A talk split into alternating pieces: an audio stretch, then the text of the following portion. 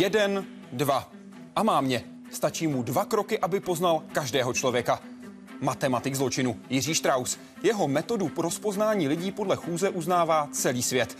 Je stejně spolehlivá jako analýza DNA nebo otisk prstu. Co ještě umí forenzní biomechanika? Jak dokáže například určit, jestli šlo při pádu z okna o vraždu nebo sebevraždu? Vítejte ve světě vědy a otázek současné společnosti. Začíná Hyde Park civilizace.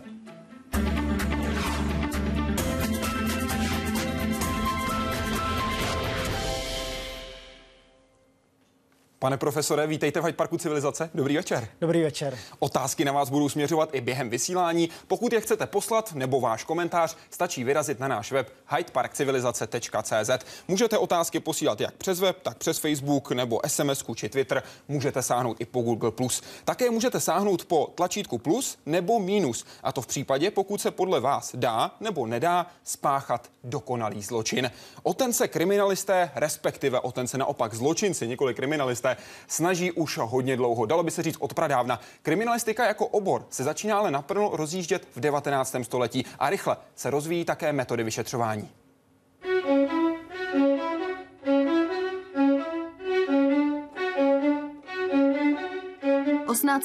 devět Francie.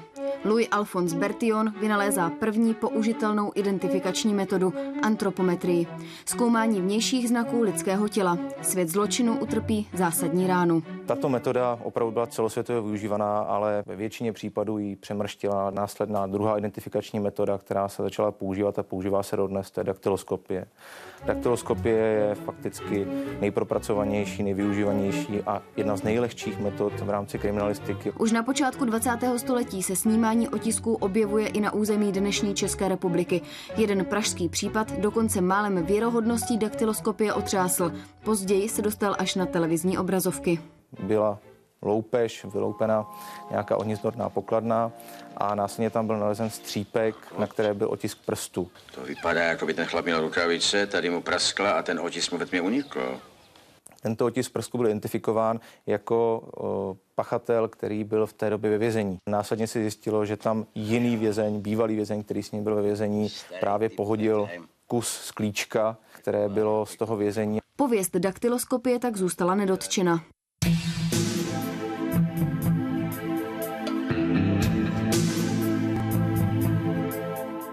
Logicky nejsou to jediné metody, následně se kriminalistika rozšiřovala o další metody, jak z hlediska taktiky, tak metodiky, ale ta technika měla to první polovinu 20. století prim. Mechanoskopie, stoprocentně u nás metoda, kterou vynalezl Ladislav Havíček, četník, který vlastně mechanoskopie jako otisky stopy nástrojů dokázal uh, vynést do podoby technické metody z hlediska kriminalistiky a která byla následně využívána také celosvětově a vlastně využívá se dodnes. Balistika, sledování biologických stop, zkoumání zvukových a písemných záznamů nebo třeba kriminalistická fotografie. To je výčet jen některých metod, které mají vyšetřovatelé k dispozici. Navíc všechny se pořád vyvíjí. Určitě kriminalistika půjde dopředu. Příklad je takový krásný v rámci kriminalistické odorologie, zkoumání pachů, tak do současné doby je využitelný pouze eh, služební pes. My nejsme na takové úrovni, aby jsme dokázali identifikovat osobu podle nějaké přístrojové metody. Přijde doba stoprocentně na to, že individuální identifikace přístrojově bude možná. Může to být za 10 let, může to být za 5 let, může to být za rok. Opravdu ten pokrok bude dopředu. Budoucnost kriminalistiky jde ruku v ruce s technologickým vývojem. Nástroje na identifikaci pachatele se zdokonalují. Podobnou mírou sofistikace ale prochází i druhá strana, strana zločinu. Kriminalisté tak o práci rozhodně nepřijdou. Pane profesore, je podle vás daktyloskopie tím největším přelomem v dějinách kriminalistiky? Já se domnívám, že to můžeme považovat za velký přelom protože daktyloskopie vytlačila Bertilonáž. Bertilonek bylo uvedeno v příspěvku 1879 jako první v kriminalistice. Zavedl metodu, podle níž bylo možné identifikovat osobu. Do té doby to nebylo možné. Bertilonová metoda předpokládala, že zločinec byl už dopředu nějakým způsobem změřen. Bertillon identifikoval osobu nejdříve podle 13, posléze podle 11 tělesných rozměrů. Tělesná výška, délka rozpažení, výška v sedě, délka nohy a tak dále. Nadefinoval si těch 11 rozměrů a tedy každou osobu transformoval do těch 11 čísel za sebou jdoucích. Ale to předpokládalo, že ten zločinec už byl v nějaké databázi. Tedy než nebylo možné ze stopy z místa činu identifikovat osobu. A ten zlom právě přinesla daktyloskopie, která byla v kriminalistice jako prvně 1896. Takže ta bertilonáž měla velmi krátkou dobu trvání, jepičí dobu trvání. Ve Francii to ještě přetrvávalo trošku déle, protože bertilon jako francouz určitá tradice a tak, jak si přetrvávala ta bertilonáž. Ale 1896 nebo ten přelom roku 1900, v Praze to bylo 1903, ve Vídni 1902, se daktyloskopie standardně zařadila do těch kriminalistických metod a bylo možné ze stopy z místa činu identifikovat osobu pachatele. A v tom byl ten velký zlom. Všechny následující kriminalistické metody využívají rozkodování informace ze zajištěné kriminalistické stopy. Snad jsem to řekl srozumitelně. Ta Bertilonáž pouze identifikovala osobu, ale ta musela být dopředu nějakým způsobem změřena. Už musela být v nějaké databázi. Jinými slovy, analýza DNA už takový vliv neměla, protože přináší jenom jiný způsob ověření informace z místa činu. No, já bych analýzu DNA, tedy vytvoření toho genetického profilu, také považoval za významnou zlomovou metodu, zejména v oblasti biologie. Protože do té doby, než byla DNA, biologické stopy Analýza biologických stop sloužila pouze k určení skupinové příslušnosti. Nebylo možné individuálně identifikovat osobu. Zjistila se třeba jenom krevní skupina nebo pohlaví, množství vyteklé krve a tak dále, stáří krve. Ale nebylo možné identifikovat osobu XY přímo konkrétně, individuálně identifikovat. A to umožnila až ta analýza DNA. Takže ta otázka je dost náročná, těžká, ale já osobně bych možná tu daktyloskopii trošičku nadřadil nad tu analýzu DNA. Dostává zlatou medaili. Tak, asi jo. DNA je stříbrná. Na Facebooku se vás ptá Jiří Kovanda. Existuje dokonalý zločin, nebo pachatel vždy udělá nějakou chybu? Tak já na to odpovím hned srozumitelně a pak to trošku rozvedu. Dokonalý zločin neexistuje. Ten existuje pouze ve filmech, na stránkách knih, na prknech divadla. Vemte si takovou vraždu, dokonalá vražda. To je takový klasický trestný čin, který si každý dovede představit. A já se ptám, existuje dokonalá vražda? Je možné spáchat dokonalou vraždu? Tak na takové té teoretické úrovni dokonalá vražda by byla taková, o níž by nikdo nevěděl. Nikdo by nikde nechyběl, prostě proběhlo by úmrtí člověka bez podezření, že ten člověk zemřel násilnou smrtí. Tedy vyvolává to, to úmrtí by vyvolávalo dojem, že šlo třeba o náhodné úmrtí, o přirozenou smrt. Ale to je pouze taková teoreticky dokonalá vražda. My bychom v podstatě za teoretickou dokonalou vraždu mohli považovat běžné zemření třeba vlivem věku. Položme si otázku, dokonalou vraždu máme na mysli takovou vraždu, která už je vyšetřována, už je v zorném polu, poli policie. Jsou to ty nevyřešené vraždy. To si člověk může sebelebe naplánovat, ale nemůže počítat s náhodou. Ty dokonalé vraždy v úvozovkách dokonalé vraždy, nevyřešené vraždy jsou takové, kdy vlivem náhody nedošlo k jejímu dotažení do konce. Takové trestné činy existují. Já jenom vzpomenu třeba Otýlii Vranskou z roku 1933, klasický případ vraždy, roštvrcená žena, která byla nalezena v kufrech ve vlaku v rychlíku. Pachatel nebyl nikdy vypátrán to jsou nedořešené vraždy, kdy hraje roli velkou, náho, velkou roli hraje náhoda.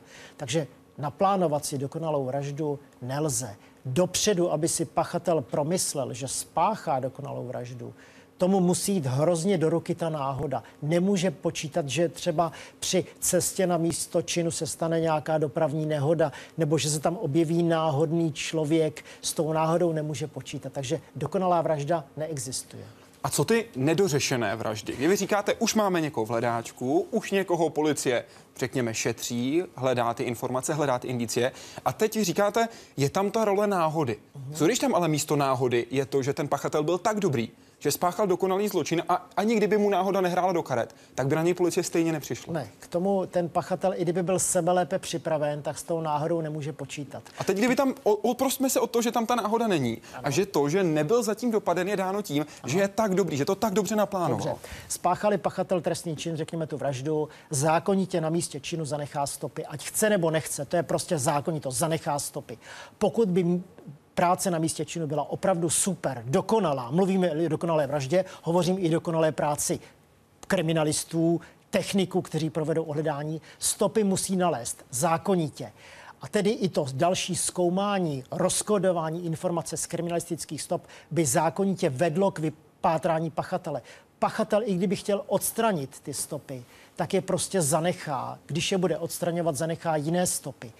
To je zákonitost kriminalistická. A pokud se ty případy vražd nebo jiných trestných činů nedořeší, je to pouze nedokonalost vyšetřování. Na Facebooku pro vás další otázka od Tondy. Jaký je největší vynález v oblasti kriminalistiky a co se jeví jako perspektivní do budoucna? Co bude vynalezeno? Využívá se i teorie pravděpodobnosti? Pracujete i pro vojenskou policii? Dá se poznat zločinec podle něčeho? Je několik otázek. Vezměme to postupně. Ten největší vynález. Největší vynález, no tak já jsem zmínil to daktyloskopy, tak já myslím, že daktyloskopie je velký vynález. V podstatě pokud se zavede jakákoliv nová metoda, která spěje k identifikaci objektu, ať už osoby nebo věci, je vynález. Velký vynález, který posune kriminalistiku, objasňování trestných činů dopředu.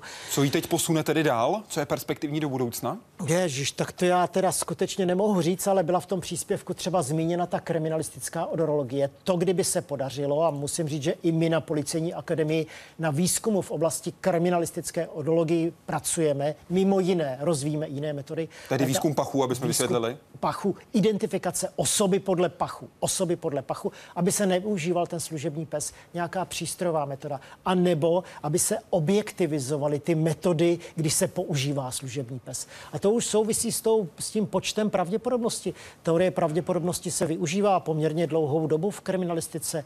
Já si vzpomínám, že už v 70. letech minulého století byly publikovány studie v oblasti mikrostop textilních vláken, kdy kombinace textilních vláken dávala určitou míru pravděpodobnosti látky, z které pocházely ty textilní vlákna. A v posledních letech se třeba rozvíjí Bayesova metoda teorie pravděpodobnosti. Nakonec všechny forenzní disciplíny jsou, mají pravděpodobnostní charakter, třeba kdy hledáme ten tu míru individuální identifikaci, kdy můžeme říci ve forenzních vědách, že ten objekt je identifikovaný. Takže ta pravděpodobnost, asi se o ní málo mluví, málo se jak si propaguje, ale pravděpodobnost se používá velice hojně, je to silný pomocník pro kriminalistiku. Já si půjčím jeden váš citát. S pravděpodobností si nemůžeme dovolit pracovat. Říci, že se domývám, že pravděpodobně to není argument. To v mém oboru je nepřijatelné jako odpověď, jak pro mě, tak i pro soud. Já jsem tady řekl, že musíme hledat tu, tu hranici, kdy pravděpodobnost přeroste k individu, pro tu jistotu. Jaká je ta hranice? Dokážeme ji vždycky stanovit, aby jsme opravdu mohli říct, teď je to, dejme tomu, 99% pravděpodobnost. Můžeme ji brát jako jistotu, když je to jenom 99%? Víte, ono třeba ty otisky prstů, kdybych šel do teorie ad absurdum, tak nejsou nikdy s jistotou 100%. Třeba v identifikaci osob podle daktyloskopických stop je pravděpodobnost 1 ku 10 na 97 podle posledních studií. Tak to není stoprocentní pravděpodobnost. Analýza DNA je zase na 99,999 periodických pravděpodobná, tedy není to na 100%. Já jsem řekl, že forenzní disciplíny, ale i jiné než třeba forenzní biomechanika, mají určitou hladinu pravděpodobnosti. A nám jde o to, aby ta hladina pravděpodobnosti byla natolik silná, abychom mohli říct, ano, už jsme na určitém technickém intervalu jistoty. My si musíme stanovit tu horní hranici. A dokážeme ji vždycky stanovit opravdu přesně? Dokážete říct, teď si myslím, že to tak bylo, mám jistotu, Převedu-li to na čísla, je to 99,6% pravděpodobnost. Takhle chápu to správně? Chápete to dobře, dokonce jsou studie, které uvádějí tu pravděpodobnost nižší, než uvádíte vy 99. 98,76 je horní hranice té technického intervalu jistoty. A ta, ta stanovení té horní hranice je právě předmětem různých studií. Takže my se snažíme, abychom to řekli, protože když se provádí identifikace, zejména v tom trestním řízení, vystupováním před soudem, tak ten znalec si musí být jistý, aby řekl ano, podle nějakých studií, podle pravidel kriminalistiky, je tento můj závěr s jistotou. Dáváte tento závěr i vojenské policii? Ptá se Tonda. No, my vzděláváme na policejní akademii i experty z oboru vojenské policie, takže samozřejmě dáváme a dá se poznat zločinec podle něčeho?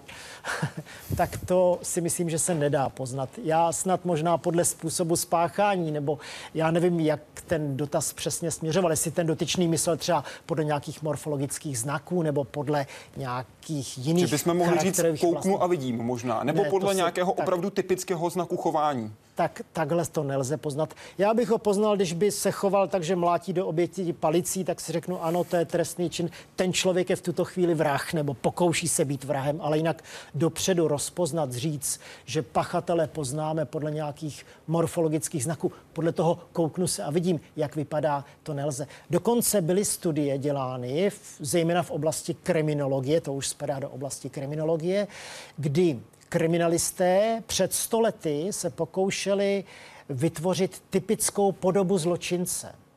Sestavili si morfologické znaky tváře velkého množství stovek zločinců a komprimovali je do jednoho obrazu. Vyšla jim velmi krásná, příjemná, sympatická tvář. Vůbec to nebyl nějaký zločinec, jaký bych, jakého bychom si představovali třeba z různých detektivek. Sto let poté, na konci 20. století, se tento experiment uskutečnil za využití výpočetní techniky, kdy se velká množina pachatelů trestných činů promítla do jednoho obrazu. A opět vyšla velmi krásná tvář. A to bylo dáno tím, že všechny ty morfologické tvarové znaky, oči, nos, ústa, obočí, tvar hlavy, čelo, oči, se promítly do jednoho obrazu, kde ty morfologické znaky byly průměrné.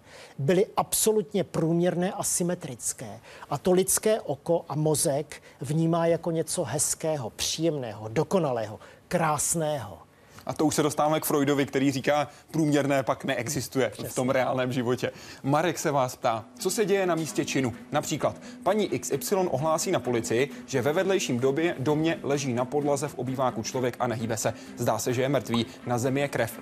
Jak se postupuje a kdo všechno se na místě činu objeví? Kdo má přednost, kdo velí? Děkuje Marek. Tak tohle to je otázka k obecně k práci policie. Pokud se takové místo nalezne, zavolá se na policii, přijede hlídka z nejbližšího místního oddělení a zavolá se výjezdová skupina. V té výjezdové skupině je jeden vedoucí, z pravidla to je vyšetřovatel, je tam kriminalistický technik, který zajišťuje stopy, bude tam i soudní lékař, aby potvrdil, předběžně ohledal mrtvolu, napsal dožádání o pitvu, o prostě požadavek na pitvu. Budou tam i další policisté z kriminální policie, kteří rozjedou hned to místní šetření. Takže ten postup by vypadal tak, jak je asi vidět v detektivkách, že se páskou ohraničí místo, kam nemá veřejnost vstup a na místě pracuje výjezdová skupina. Ta práce výjezdové skupiny je zpravidla dost dlouhá, protože se musí zajistit velice pečlivě, pomalu, systematicky všechny stopy, které přicházejí v úvahu, že práce na místě činu je alfa omega, je nezastupitelná. To, co se zajistí na místě činu, je možné potom zkoumat a použít v tom procesu vyšetřování. Teď, když máme na místě už několik specialistů, přijede jich, dalo by se říct, někdy až opravdu spousta, tak eh, kdo určí, kdo má přednost? Protože přece jenom dostat se k tělu jako první je pro člověka vždycky výhoda, protože jeho kolega nevědomky může třeba zničit nebo poškodit důkazy. Kdo rozhodne o tom, kdo má přednost? Jestli tam půjde nejdřív ten nebo onen? Tak pokud ta oběť nebo ten, ten poškozený, ta oběť je evidentně mrtvá, tak samozřejmě soudní lékař by měl provést takovéto rychlé ohledání. Kriminalistický technik by se měl na místě pohybovat pouze kriminalistický technik, který zajišťuje stopy.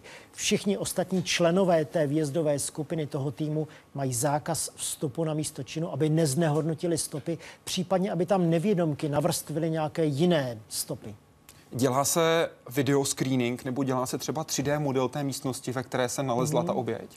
Jsou poslední studie, nevím, v praxi se to asi nedělá, ale jsou poslední studie, mimochodem my to rozvíjíme také na Policejní akademie, 3D skenování místa činu, kdy na místě činu se postaví statický skener, který během tak několika desítek minut naskenuje celé místo se všemi zajištěnými stopami a je, potom je možné následně to místo studovat, eh, prohlížet si to místo.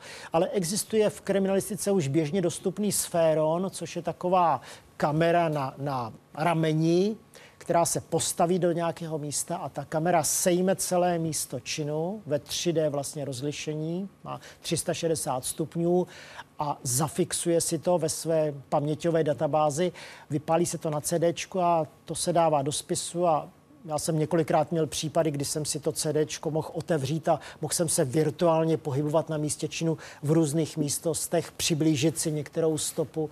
Takže jsou metody na dokumentaci místa činu velice sofistikované. Třeba ten sféron pomocí té videodokumentace se používá už rutinním způsobem a vědecky na té, řekl bych, výzkumné etapě se rozvíjí 3D laserové skenování místa činu.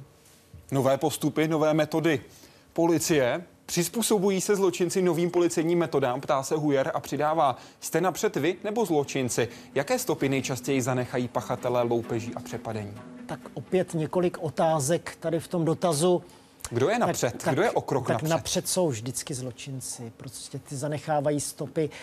Policie, kriminalistika vždycky dohání tu zločinnost, to je prostě zákonitost. My se snažíme, aby ten rozdíl byl minimální, abychom je téměř jak dobíhali ty zločince, ale zločinci jsou vždycky napřed, protože oni si vymýšlí nové metody, oni se snaží provést různé trestné činy, vloupání, krádeže, vraždy, různým sofistikovaným způsobem. Takže kriminalisté jsou vždycky o krok vzadu, ale jde o to, aby ten krok byl co nejmenší. Takže naopak kriminalisté se přizpůsobují novým metodám. Ano, kriminalisté musí hledat nové metody, jak rozkodovat informaci z těch kriminalistických stop, které se zajistí na místě činu. Jaké stopy nejčastěji zanechají pachatelé loupeží a přepadení? Mm, mm.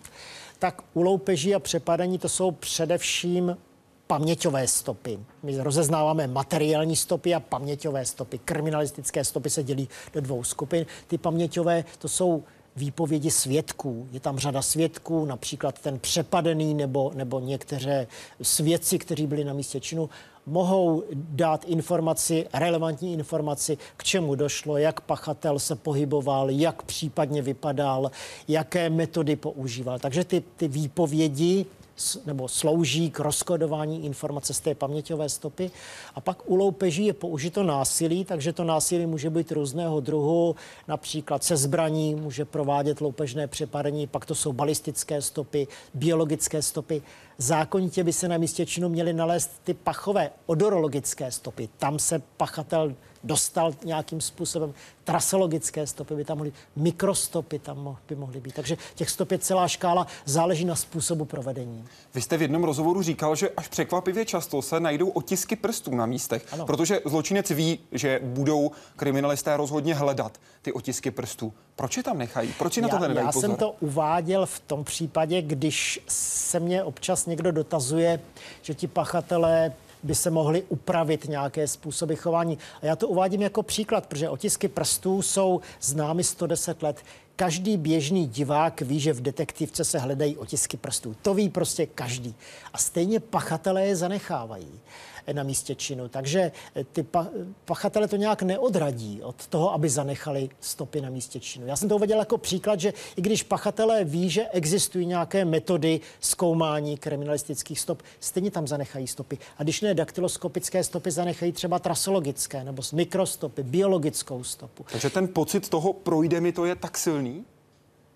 Zřejmě asi jo, já nevidím teda do myšlení těch pachatelů. Já vám tady řeknu jeden příklad, s kterým jsem teda, ne, že bych se s ním osobně setkal, ale četl jsem o tom a zdá se mi jako dobrý. Pachatel chtěl spáchat dokonalý trestný čin krádeže, vloupáním do objektu. Zase to souvisí s tím dokonalým trestným činem, jako byla první otázka. Promyslel si celou, celý průběh vlastně vloupání, vytipoval si byt, vytipoval si dobu, provedl překonání zámku. Použil planžetu, takže neprovedl hrubý způsob. Planžetou si otevřel dveře, vešel do místnosti, měl rukavice, měl návleky na botách, nezanechal v podstatě, jak on se domníval, žádnou použitelnou stopu.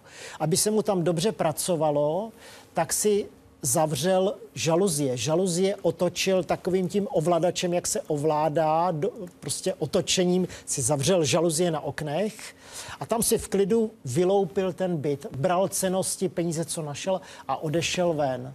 Ale zapomněl ty žaluzie zase otočit. A když přijela výjezdová skupina, tak míst, na místě činu se nenalezly žádné použitelné stopy, ale bylo jak si zjištěno, že když to vloupání bylo provedeno ve dne a ty žaluzie byly zavřené, zakrývaly to okno, tak pachatel se musel dotknout toho ovladače a musel s ním otočit.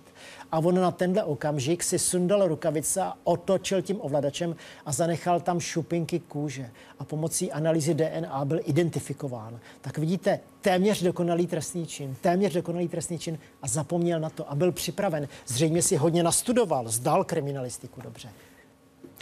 Tady mluvíme o loupežích, mluvíme o přepadení. Profesor Strauss a jeho tým také vyšetřují podezřelé smrti. K těm se odborníci postaví různě. Často používají právě forenzní biomechaniku. Vždy ale tělo prohlédnou nejdříve lékaři na pitevně. Oběť nešťastné náhody, vlastní nespokojenosti se životem nebo vražedného útoku. Jedno z míst, kde se hledají odpovědi na tyto otázky, je pitevna soudního lékařství.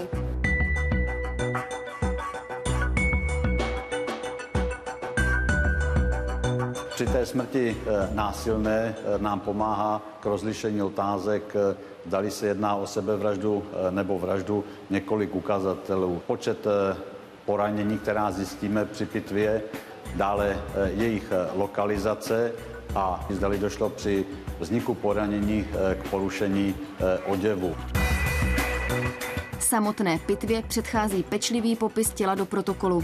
Pak se dostanou ke slovu nástroje. Celý proces může trvat podle počtu poranění až 7 hodin. Rozpoznat vraždu, třeba od sebevraždy, nemusí být vždy úplně jednoduché. Stopy ale obvykle nelžou. Měli jsme loni takový případ eh, muže, který byl eh, nalezen eh, se zakrvácenými zápěstími, s bodnou ranou na hrudníku, která vedla přes šaty, takže uvažovali jsme o tom, že by se mohlo jednat eh, o vraždu.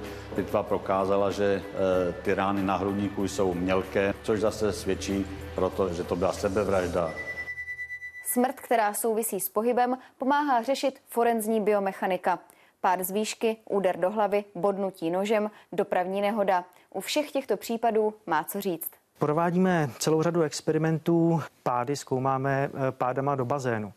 Eh, bazén je relativně bezpečná záležitost, kam člověk může dopadnout. Snímáme to na kameru. Údery třeba zkoumáme do eh, biomechanické figuríny, která má v hlavě čidla, která zkoumají zrychlení hlavy.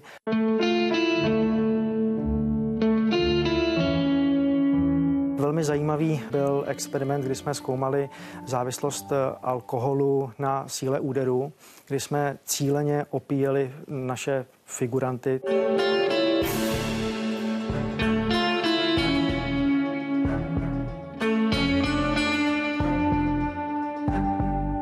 Také jsme zkoumali eh, shaken baby syndrom.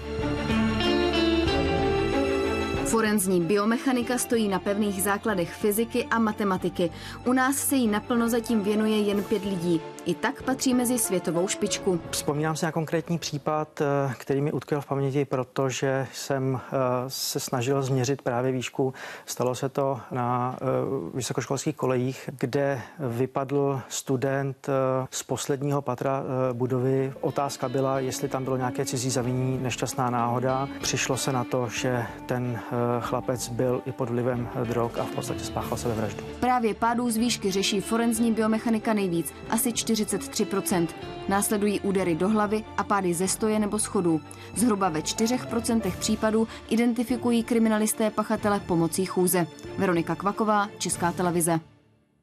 Takhle probírá vyšetřování, respektive příprava na něj. My jsme tam viděli ty testy s figurínami. Kolik takových testů už jste ve své kariéře udělal? Uh, testů s figurínami jsme udělali, já jsem to nepočítal, já to odhadnu já těžko stovky, stovky. Zejména jsme udělali možná až tisíc těch pádů figurantů do bazénu A ty testy s figurinama my je dlouhodobě musíme připravovat. Ono to vypadá tak hrozně jednoduše, že si mám figurínu, figuranty a bouchá se do figuríny a něco se měří.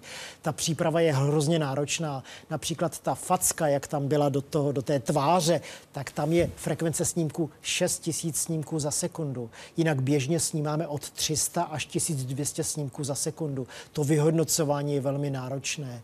My ty přípravy si nebo ty experimenty si připravujeme dlouhodobě a pak i to vyhodnocování nějakou dobu trvá.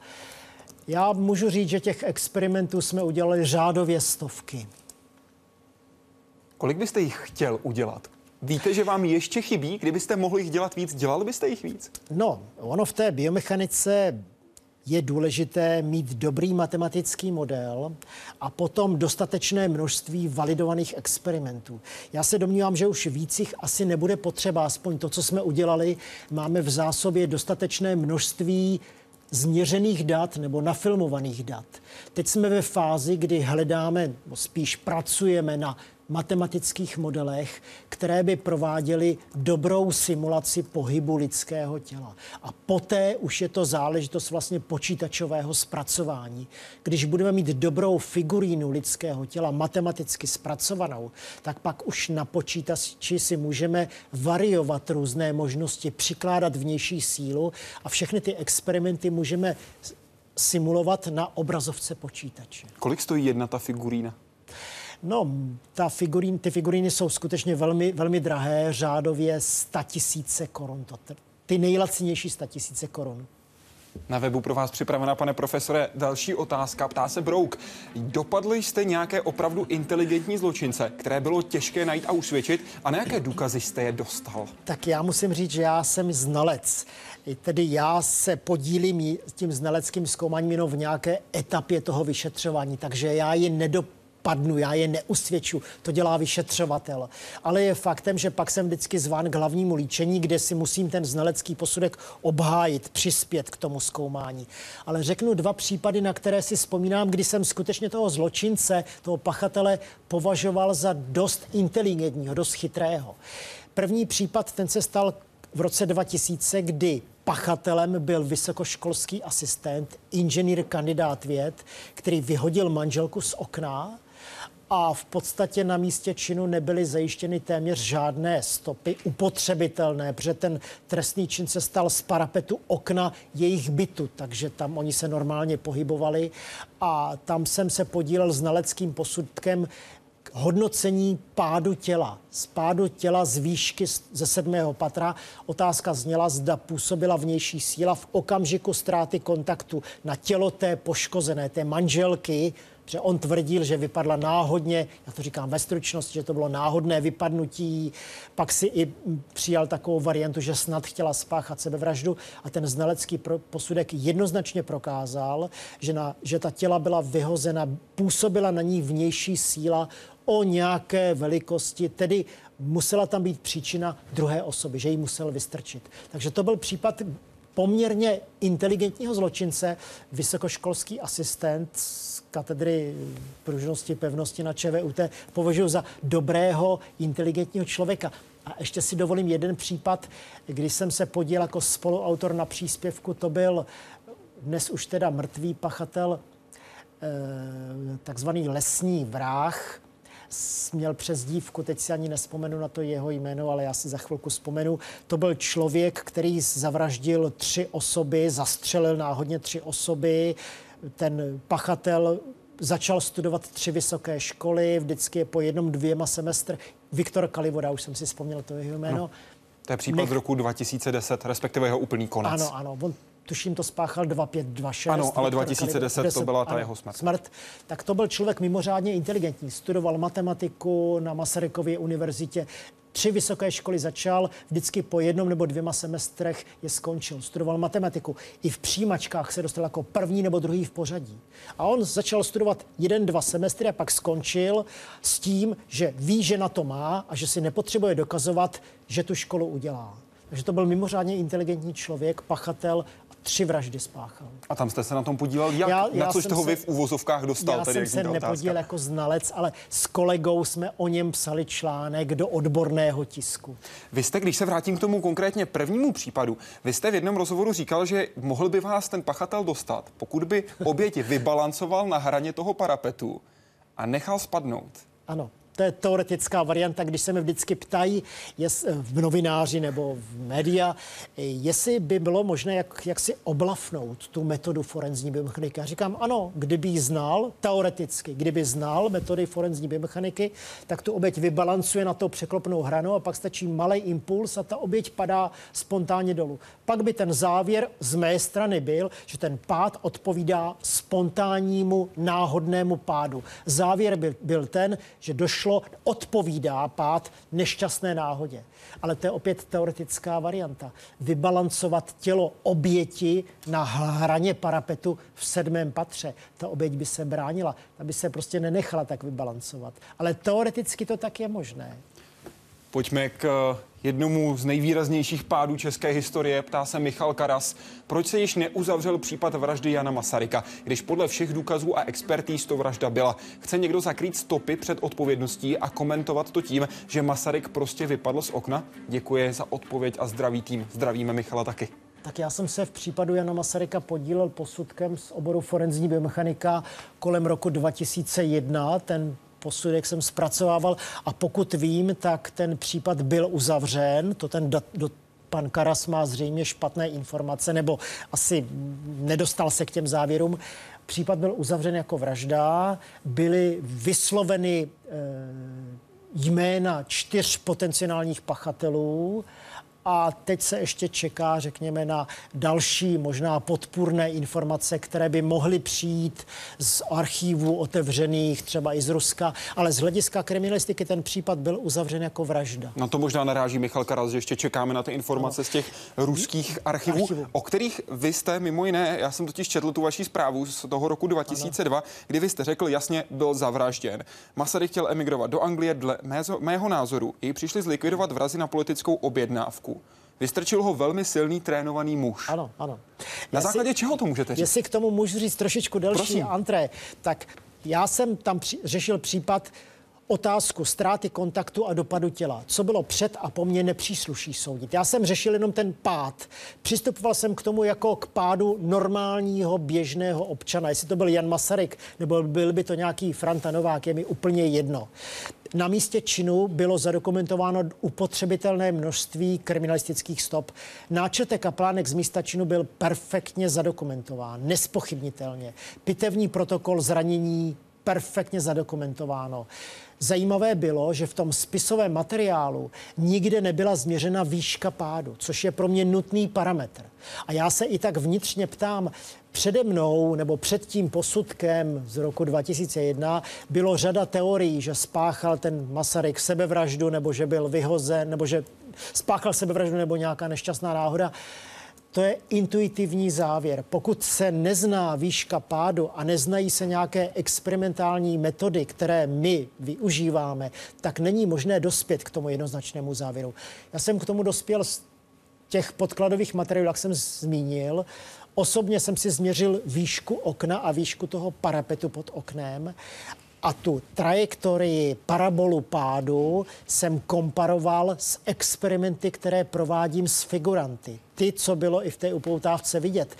Navíc Masaryk šel zády ven z okna, tedy kdyby chtěl skočit, tak by musel skákat dozadu, prostě, prostě zády dozadu.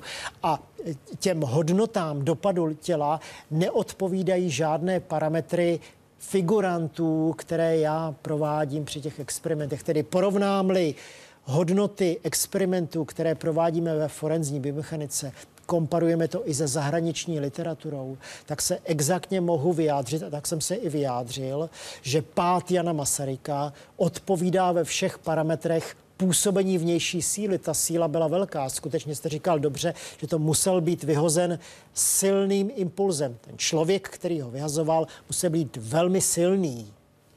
A Takže... ta ruská stopa, kterou vy jste zmiňoval, už tedy v osobním pohledu, ne v tom expertním pohledu, co se týká forenzní biomechaniky, ale vy jste řekl, musela do, do toho být zapletena ta ruská rozvědka. Ano, to tam, už je pohled tam, z těch historických pramenů, myslíte? Tak v, v televizi, tuším, v, začátkem roku 2000, možná dva nebo tři, se objevila reportáž Elizabeth Paršina, což byla bývalá e, nějaká partizánka, nebo prostě eh, žena, která eh, za války působila a ona tvrdila, že se setkala s dvěma muži, kteří prošli těm valtiz- válečným partizánským životem, s kterými mluvila v březnu 48 a tí tvrdili, že vyhodili Masaryka, že se na něm podíleli, popsali přesně to vyhození a než byla vyslechnuta ta Elizabeth Paršina, tak zemřela ale dokladoval to i její syn, který potvrdil ta slova. Takže z toho vycházím, to už je taková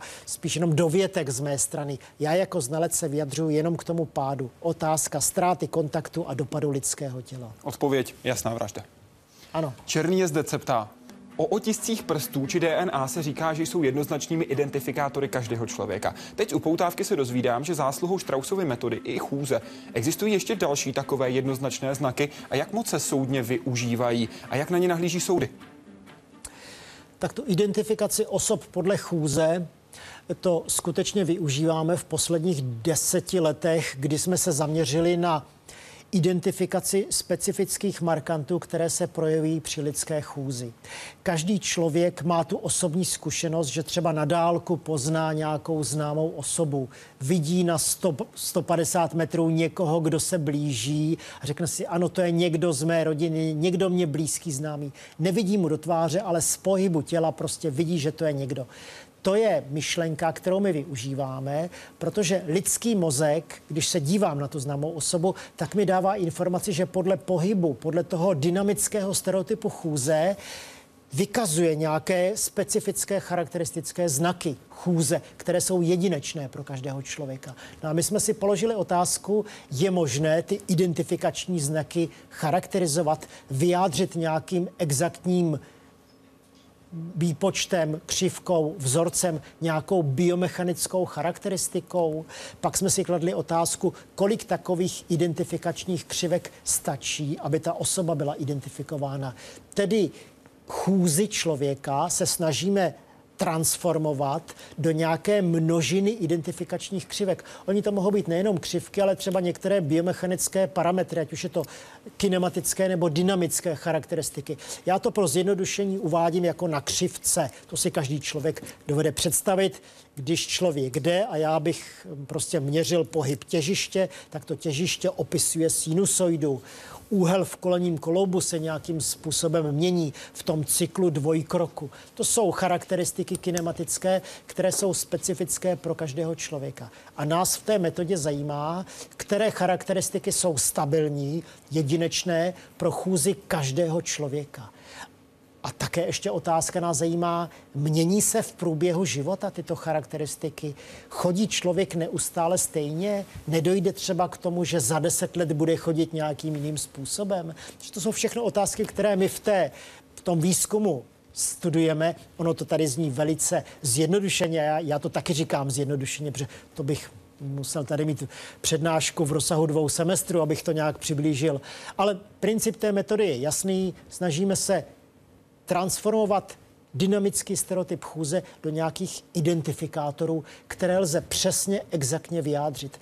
A poté, se, poté je možné sejmout záznam z místa činu, pachatele loupežného přepadení, máme na videozáznamu, máme množinu podezřelých osob, jednoho, dva, tři nebo více, nebo stačí jeden podezřelý, který se nám projde z bodu A do bodu B, my si opět sejmeme ty jeho kinematické charakteristiky a porovnáme. Jako se porovnávají otisky prstů vedle sebe, tak tady budeme porovnávat nějaké křivky nebo nějaké kinematické nebo dynamické biomechanické parametry. Já to zjednodušeně říkám na těch křivkách.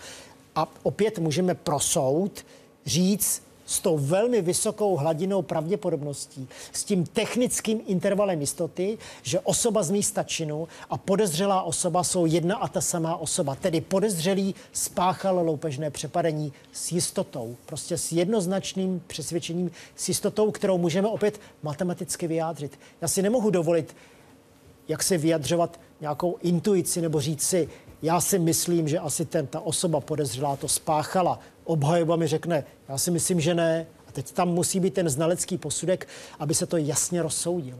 Naši diváci se ptali také během týdne na to, jak se vás někdo snaží oblafnout v uvozovkách. Jestli může, například přes Facebook přišla otázka, nedá se ta vaše metoda ošidit tím, že si dám do boty nějakou podložku, která uměle prodlouží nohu a tím zcela změní moji chůzi? To je dobrá otázka. Tam mi často padá tady ta otázka.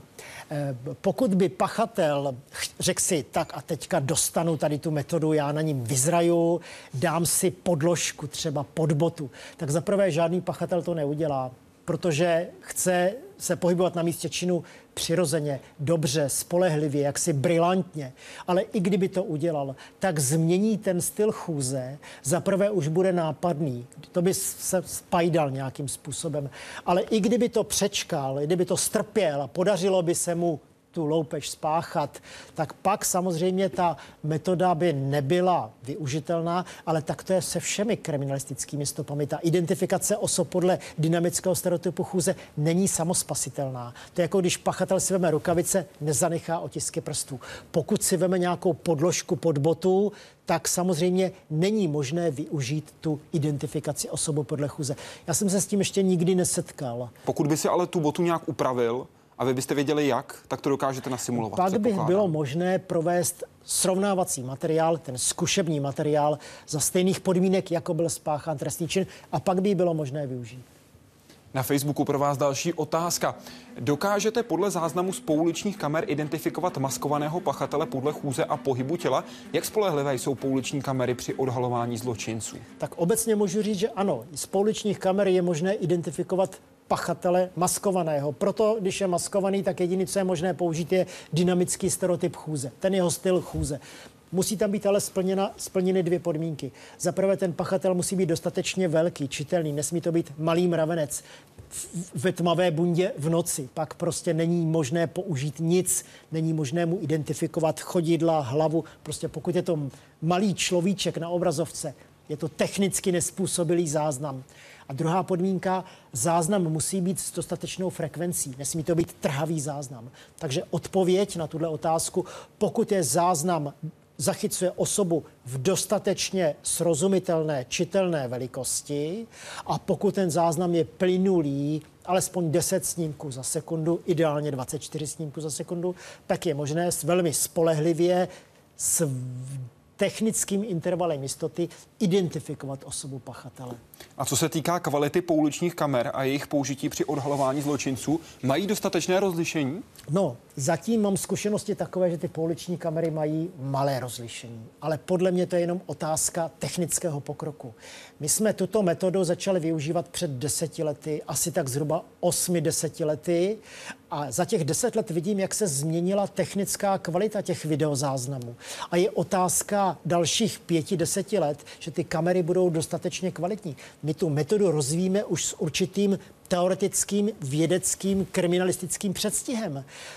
Teďka jsme ve fázi, kdy se snažíme využít výpočetní techniku, eh, aby ten pachatel byl identifikován velice rychle a přesně, aby to nebylo zpracování, ruční zpracování, které trvá několik měsíců. A já předpokládám, že tak do půl roku se nám to podaří tady tu, tu technickou stránku zvládnout a jakmile se objeví na ty pouliční kamery kvalitní, s velkou frekvencí, dostatečnou rozlišovací schopností, pak už nic nebude bránit tomu, abychom ty pachatele identifikovali jak na běžícím pásu. Teď děláte vše, veškerou analýzu, všechny ty výpočty ručně?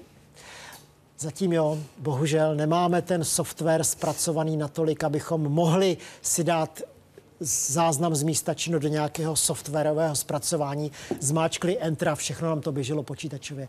Zatím děláme snímek po snímku ručně. A teď si představte, my, když máme těch 24 snímků, tak máme 40 milisekund, to je 0,04 setiny sekundy. Snímek po snímku musíme analyzovat a v každé té postavičce několik parametrů, takže nám vznikají nějaké grafické křivky, které se potom derivují. A je to úžasná práce, dlouhá práce, ale my neumdliváme, postupujeme dopředu a kromě toho ještě provádíme vlastní výzkum. Jako my třeba zkoumáme e, právě tu, to hledisko času. Jak jsem říkal, klademe si otázku, mění se chůze rok, dva roky, tři roky, chodí pořád člověk stejně? Pojďme k těm současným výpočtům a současným modelům. Použil jsem vzorec výška rovná se 2 krát 2,6 desetin, pardon, krát délka obuvy plus 4,3 desetiny krát šířka obuvy plus 55 a vyšlo mi, že bych měl měřit o 3,5 cm více než měřím. Jsem výjimkou, hříčkou přírody, anebo jsem proměřil jak se dojde k takovému vzorci? Empiricky ze spousty měření nebo jinak? Tak já k tomu zase budu mít trošičku dlouhý monolog, ale budu se snažit zestručnit. Tenhle tento, vzorec platí Tento jinak. vzoreček je velice elementární, jednoduchý a už v roce 1971 byl publikován v naší české kriminalistice. Je to jednoduchý elementární vzoreček, který platil jednak pro stopu obuvy, stopu, tady uvádí ten tazatel, že měřil délku obuvy taky se měří délka stopu obuvy, měří se šířka stopy obuvy a ještě další parametry. Ta tolerance je do 4 cm, takže 3,5 cm je dobrá tolerance. Vešel se do toho statistického vlastně mm, koridoru.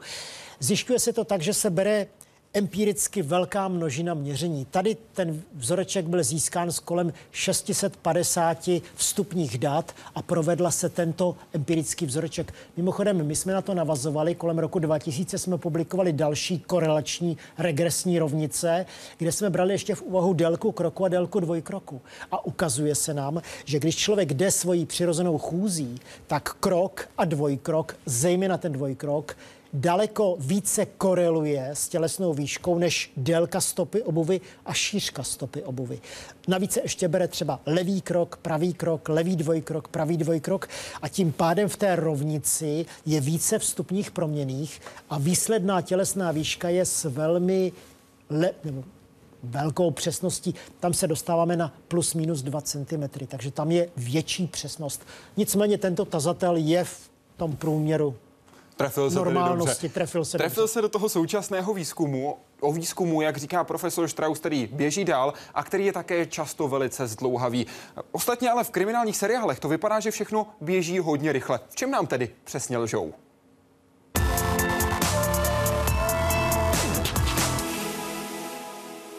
V seriálech se dost často objevuje, že si uh, pletou kriminalistiku a kriminologii. Dost často slyším uh, v seriálu, že se poslala trasologická stopa na kriminologické zkoumání, což je pro člověka, který oboru rozumí, naprostý nesmysl.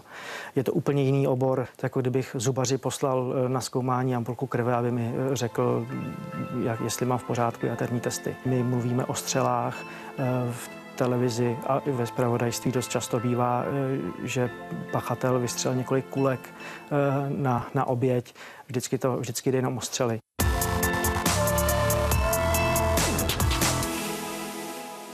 Neumím si představit, že by se tady eh, kouřilo, jedlo, pilo, nebo že by chodili tady bez ochranných oděvů, to, to ne. Je to autorová fikce, přiblížit divákovi nějakým atraktivním způsobem to prostředí.